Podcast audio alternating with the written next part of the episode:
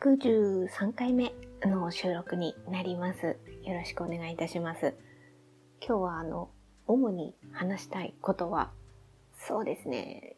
大きく言えば2つかなっていう感じで今思っているんですけれども、まず1つは、あの、先週、えっ、と、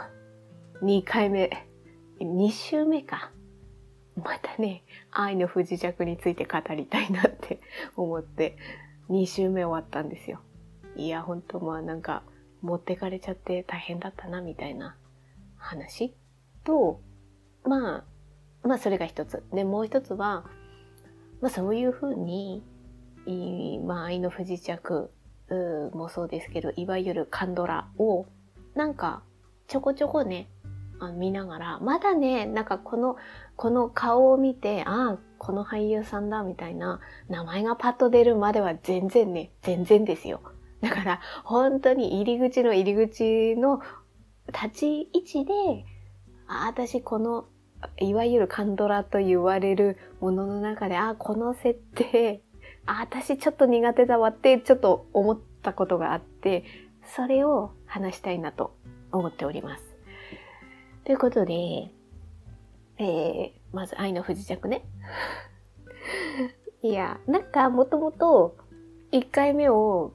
1週目を見終わった後も収録してますけれども、もう相当ね、気持ちが持ってかれちゃったん だけれども、それで 2, 2週目をなんかゆるゆると、そうですね、10分15分ずつぐらいずつ見てたんですよ。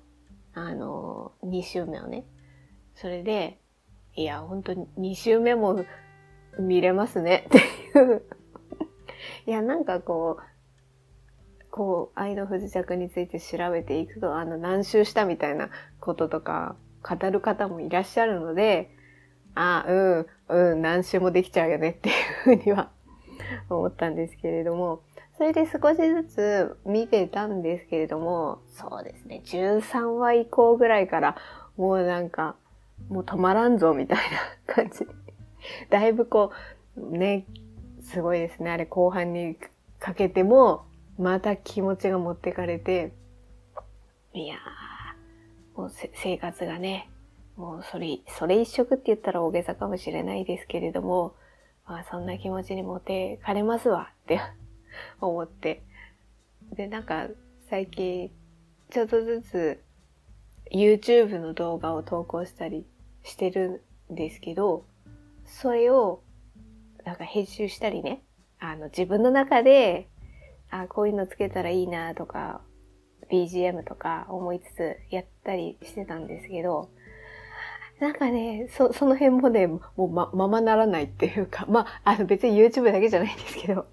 自分の生活のリズムがちょっと若干ままならないぐらい、こうう、わーって持ってかれて。で、まあ、2週目を見終わって、い、いろいろシーンは、ああ、このシーンも、ああ、そうそう、確かに、ああ、そうか、これこう、ここでこうだったのか、とか、なんか、なんとなく自分の中で、再確認答え合わせみたいなことが、やっぱり一周だけだと、まだ、いや、あれってどこの時点で気づいたのかなとか、そういうのがこう、ちょっとおぼろげだったりとかするので、その辺が2周目を見ると、あ、ああ、そっかそっか、ここで、ああ、こういうふうにあ言ってたなとか、そういうのが分かって、でもまあ、それでもね、あの、全然まだうん、そうですね。3週目したらもうちょっと深まるんじゃ、な、何週するんだみたいな話ですけど、なんかね、折に触れてこれはちょっと、あの、ぐるぐる見たいなって思える作品で、で、2週目見終わった今の時点で、どのシーンが印象残ってるのかっていうことを話したくて、それはね、まず一つは、これね、本当朝、もうニュース偶然に見ちゃっだからね、そ、それに引っ張られたわけでなくて、なんか次の収録を撮るときに、その愛の藤田君の2週目終わった話をテーマにしようとは思ってて、その時に、その感想の中でそこのシーンのこと言おうと思ってたら、いや、まさに、いや、なんか、このね、今日のニュース、今日、今日って今収録撮ってるの6月28なんですけど、6月28で、なんかニュースあったなって調べればすぐわかるから、特にあれですけど、言わないですけど、あの、まあ、それがたまたま収で次と収録で撮ろうと思ったことと内容被って、まあ、被ったとは正確に言わないけれども、いや、まあまあ、とにかくだからどのシーンがね、あの、印象深かったかっていうのが二つ言いたかったことがあって、でも前も言ったかな。まあまあ、とにかく、一つはちょっと第何話か忘れちゃった、とにかく後半部分なんですけれども、あの、リー中隊長が、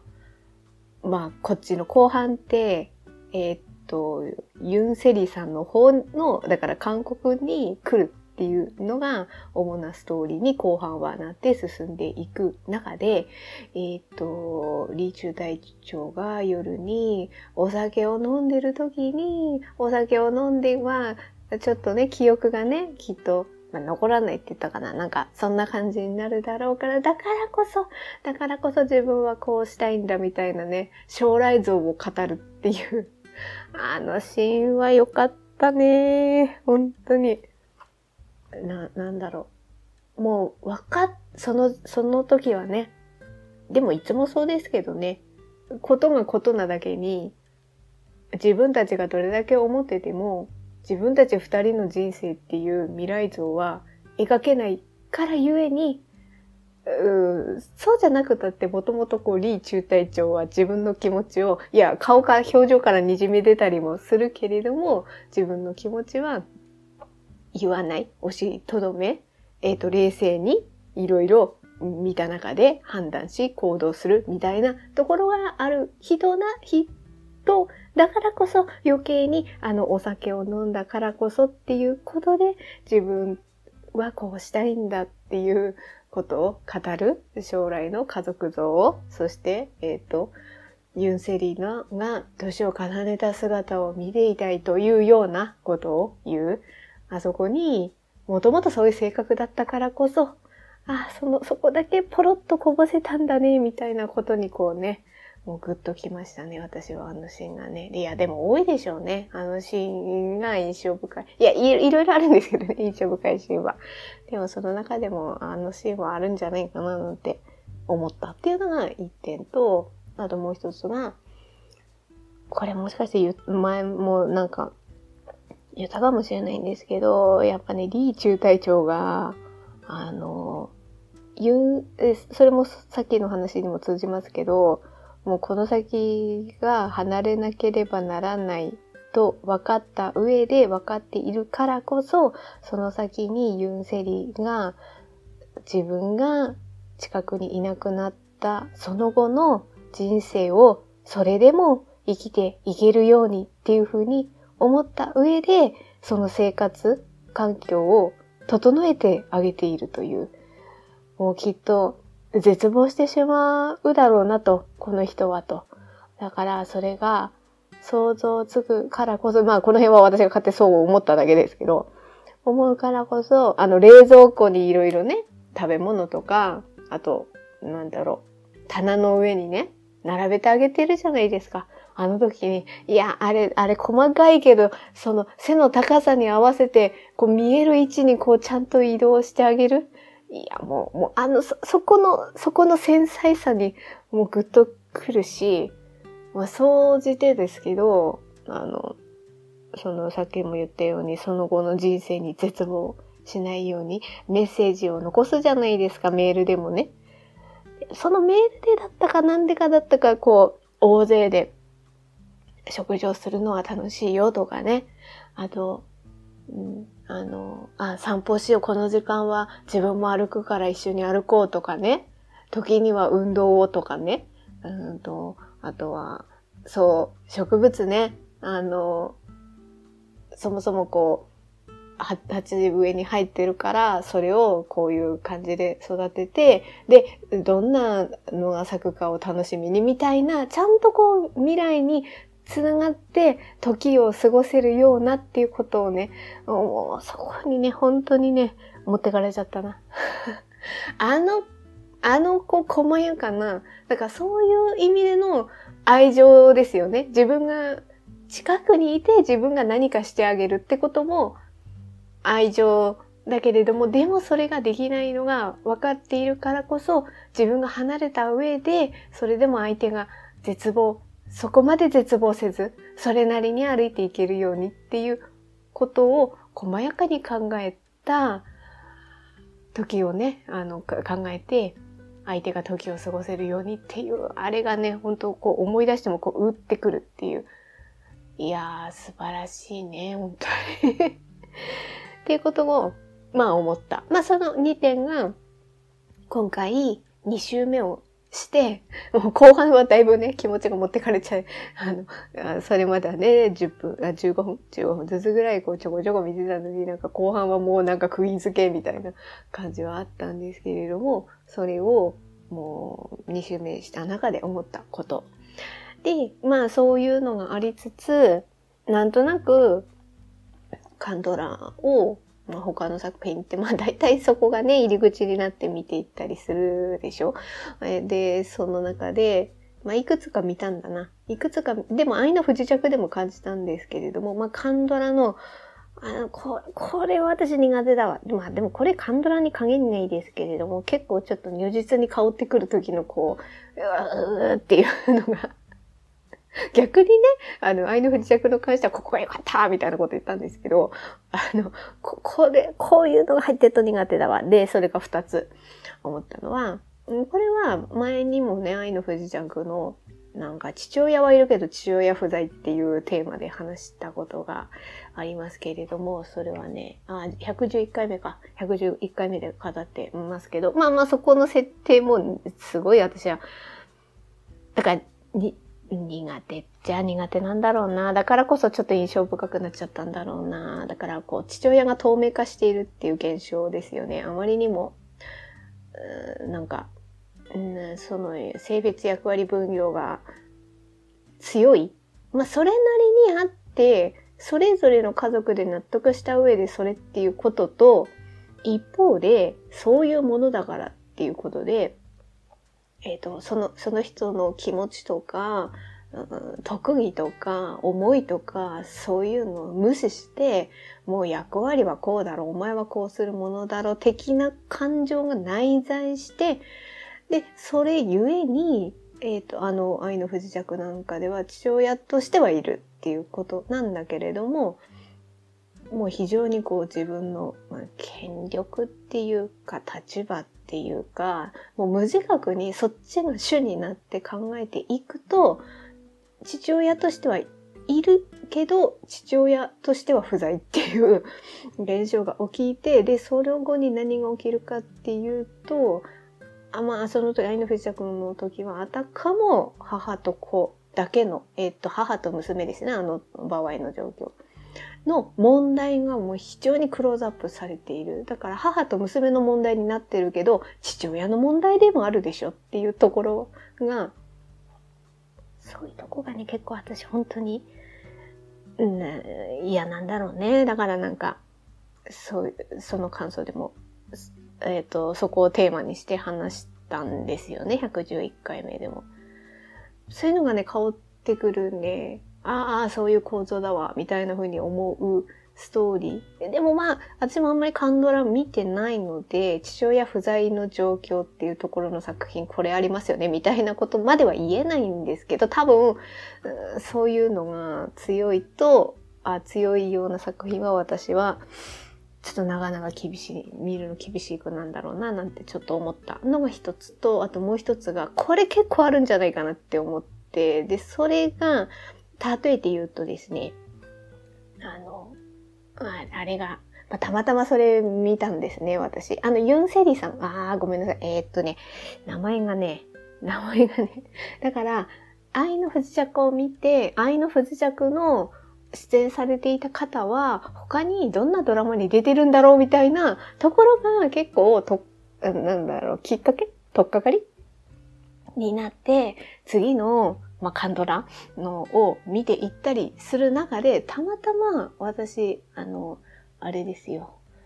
あの、あの方が主役をしていたあの作品を見たわけですよ。まあ、はいはい。あの、ちょっと思い出しました。よくおごってくれる綺麗なお姉さんっていう2018年なのかなこれは。のドラマで出演されているんですよね。で、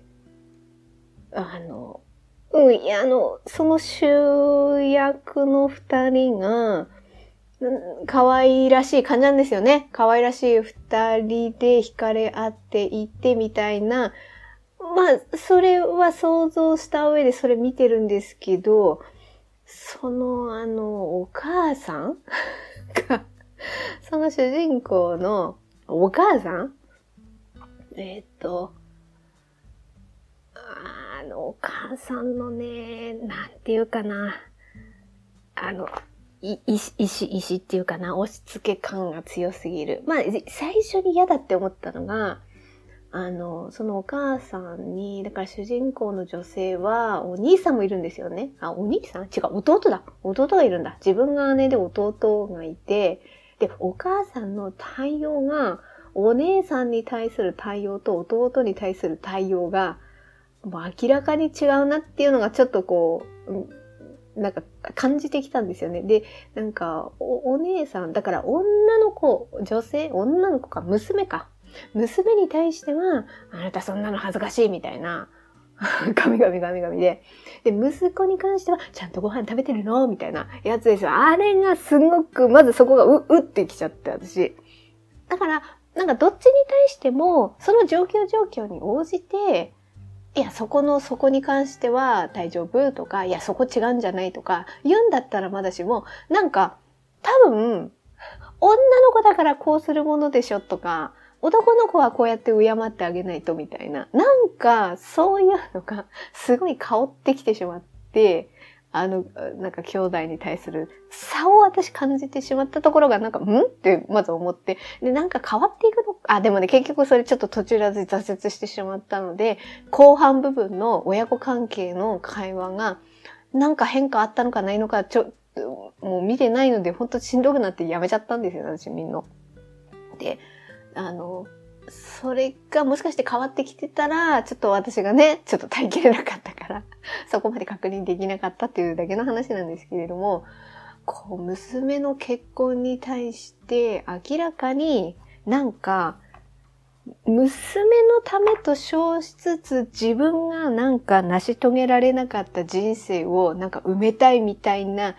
まあ要するに見え、見えとかね、そういうことが、相手の職業はどのこのとか、あの、あの感覚がもうすごい刷り込まれてるなっていうことが、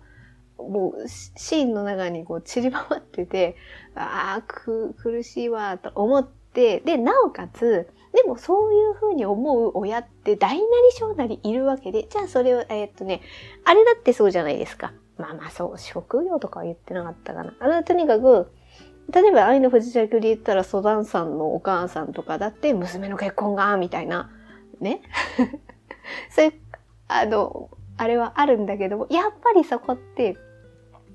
やっぱ違う。まあそこはなんかこう、あの、人財産なしている立ち位置の人のあれだからなのかもしれないんだけれども、だから、母、自分の母親がそういう感覚を持ってるってソダンさんも分かってるけど、結局私は自分の道を行くわ、みたいな感じで行けるじゃないですか。でもそれってやっぱ社会的地位があるからなんだろうな。だから違いはありつつも、あっちのよくおごってくれる綺麗なお姉さんの方は、やっぱ娘側の方もめっちゃそこに引っ張られて、ブレてるって言ったらあれですけど、なんかそういう感じに思えるんですよね。で、そういうシーンをこう見ていくと、私も本当になんか、う、うわーみたいな、うわーって ちょっと疲れちゃったりとか、なんかすごい嫌なんでしょうね。私も。だからなんかあのドラマで非常に主役の二人のシーンとか楽しげな感じとかは、まあそういうのがね、いいなっていうのは分かりつつも、もうあの家族のなんかの意識に縛る。まあ、お父ちゃんはなんかね、柔軟だったなっていう感じはありますけど、それでもお母ちゃんの方の圧がめちゃめちゃ強すぎるなっていうふうに ちょっと感じてしまって、ああ、私こういう設定きついんだわな、あ私そういうの苦手なんだなってちょっと再確認した。ななんとなく、なんとなくっていうかもう分かったんですけど、あ自分そういうのダメだわっていうのは分かったんですけど、だからね、これってあの、何でしたっけ？ドラマじゃないんだな。えっ、ー、と、キム・ジヨン？キム・ジヨンの、なんか韓国文学？えっ、と、まあ、ブームっていう感じが、こう何年か前からあった中で、やっぱそういうこうジェンダーの問題の根底にあるストーリ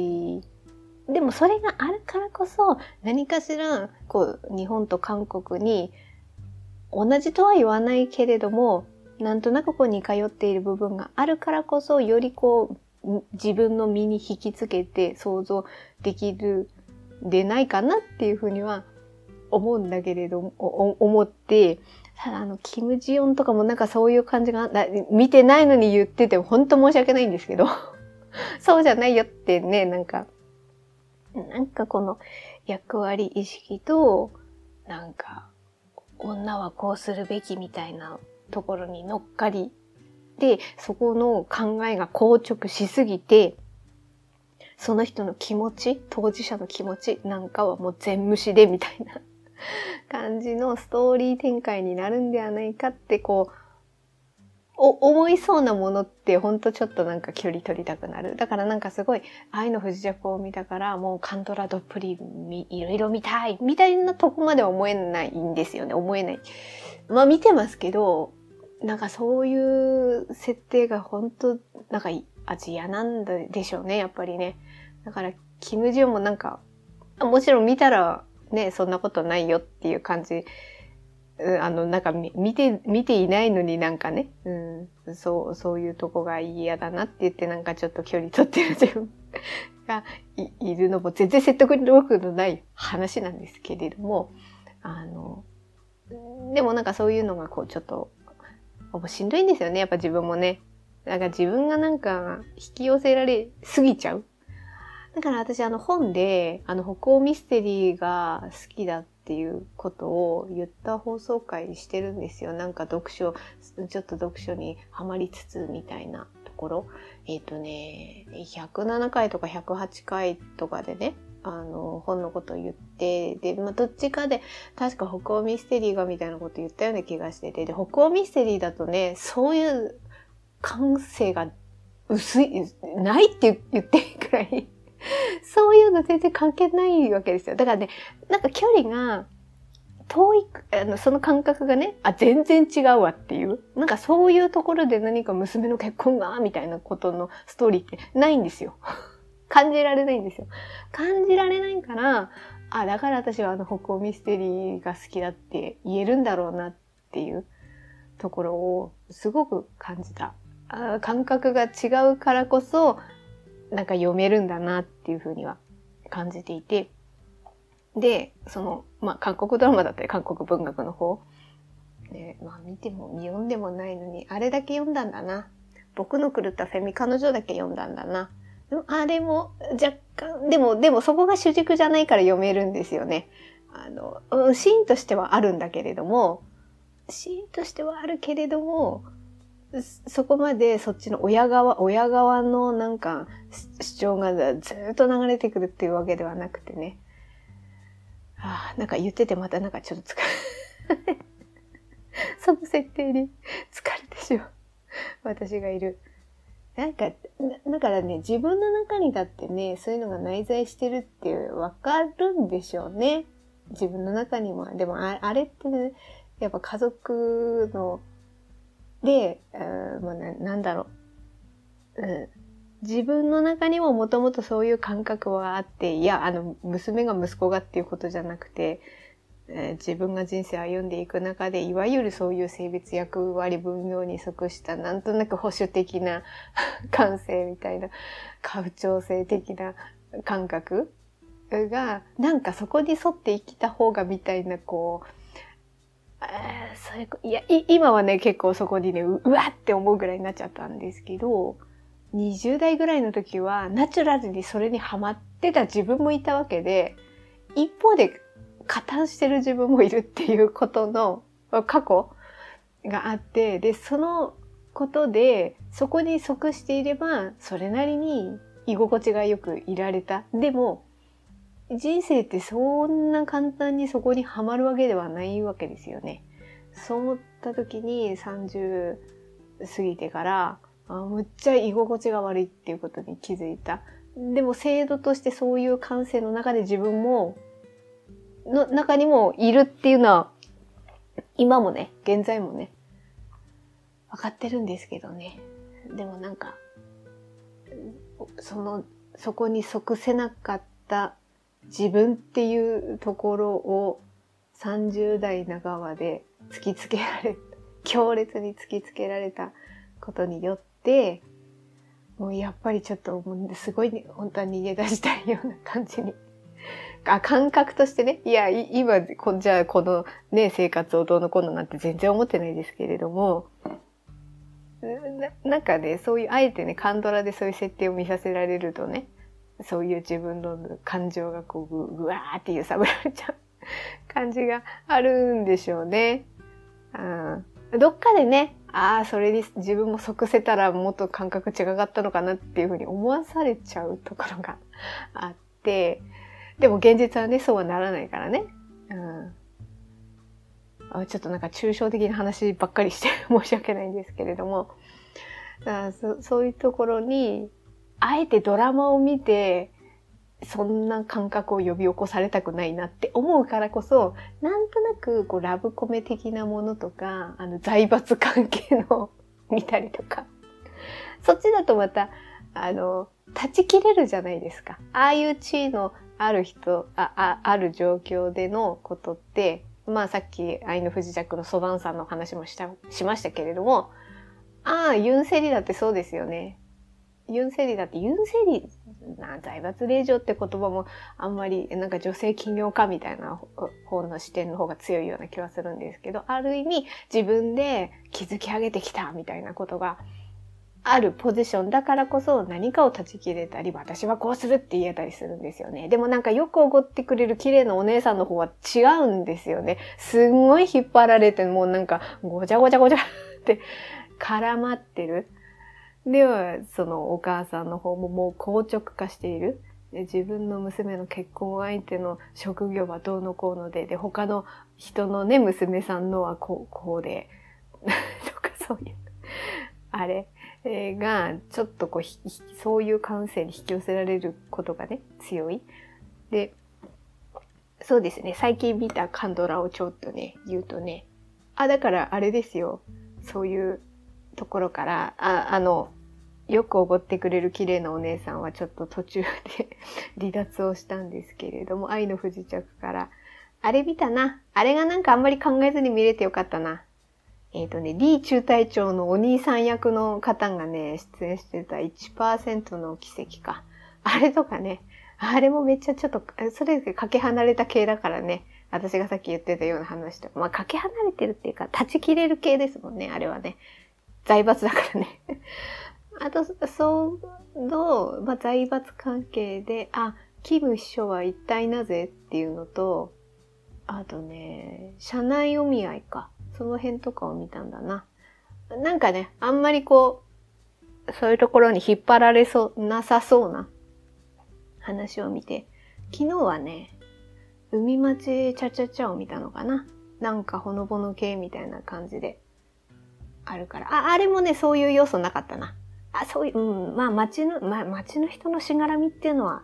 あるけれど、まあそれとはまた別ですからね。そ、それはそれで大変ですけどね。でもまあなんかほのほのぼのって言えばほのぼのだし